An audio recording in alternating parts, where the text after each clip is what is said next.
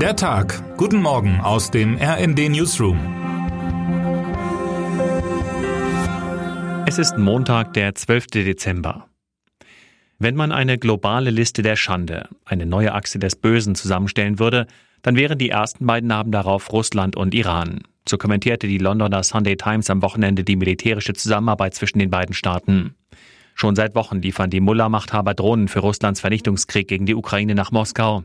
In dieser Woche könnten weitere Waffen folgen.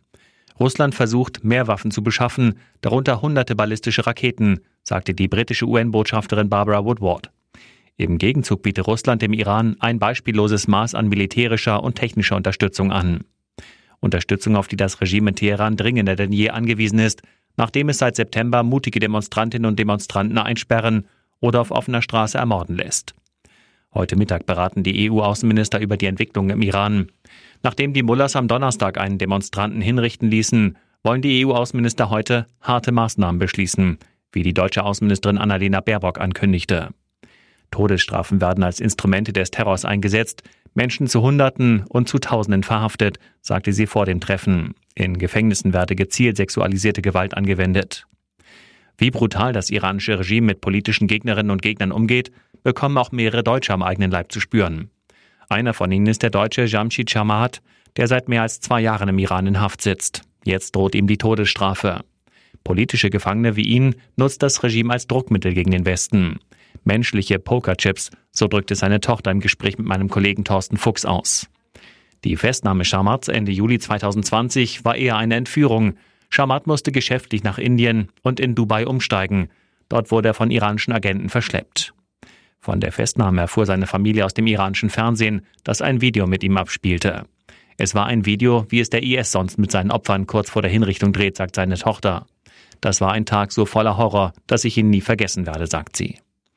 Während die EU-Außenminister heute Mittag beraten, wie sie diesem Horror möglichst bald ein Ende bereiten können, beraten Bundestagsabgeordnete zur gleichen Zeit über eine Petition für eine größere Unterstützung der iranischen Protestbewegung. Mit dem Einfrieren aller diplomatischen Beziehungen zum Iran und der Ausweisung des iranischen Botschafters aus Deutschland soll ein deutliches Zeichen gesetzt werden, dass die Bundesrepublik die brutalen Repressalien gegen die Protestbewegung in ihrem Ausmaß sieht und aufs Schärfste verurteilt. Iranerinnen und Iraner sollen leichter nach Deutschland einreisen können und in Deutschland lebende Exil-Iranerinnen und Iraner besser geschützt werden. Geflüchtete Iranerinnen und Iraner sind in Deutschland immer wieder Drohungen und Angriffen ausgesetzt. Ein iranischer Friseur, der heute in Hannover lebt, hat der Hannoverschen Allgemeinen Zeitung von den vielen Drohungen und Beleidigungen erzählt, weil er die Proteste im Iran unterstützt. Ein Mahnmal vor seinem Laden für die getöteten Demonstranten wurde bereits zweimal zerstört. Der Staatsschutz ermittelt. Es mehren sich die Anzeichen, dass der Arm des Mullah-Regimes bis nach Deutschland reicht. Termine des Tages. Bundespräsident Frank-Walter Steinmeier bekommt heute Besuch aus Polen. Er trifft den polnischen Präsidenten Andrzej Duda im Schloss Bellevue. Geplant ist eine gemeinsame Pressekonferenz gegen 13.45 Uhr. Die EU-Außenminister befassen sich heute in Brüssel nicht nur mit den Protesten im Iran, sondern auch mit den aktuellen Entwicklungen rund um Russlands brutalen Vernichtungskrieg gegen die Ukraine. Mit dabei sind auch Vertreter der Staaten der sogenannten östlichen Partnerschaft wie Armenien, Aserbaidschan, Georgien, Moldau und der Ukraine. Wer heute wichtig wird. Wer hat die Chance auf einen Golden Globe? Heute sollen die Nominierten bekannt gegeben werden. Und damit wünschen wir Ihnen einen guten Start in den Tag. Text Sven Christian Schulz, am Mikrofon Silas Quiring und Sönke Röhling. Mit rnd.de, der Webseite des Redaktionsnetzwerks Deutschland, halten wir Sie durchgehend auf dem neuesten Stand. Alle Artikel aus diesem Newsletter finden Sie immer auf rnd.de slash der Tag.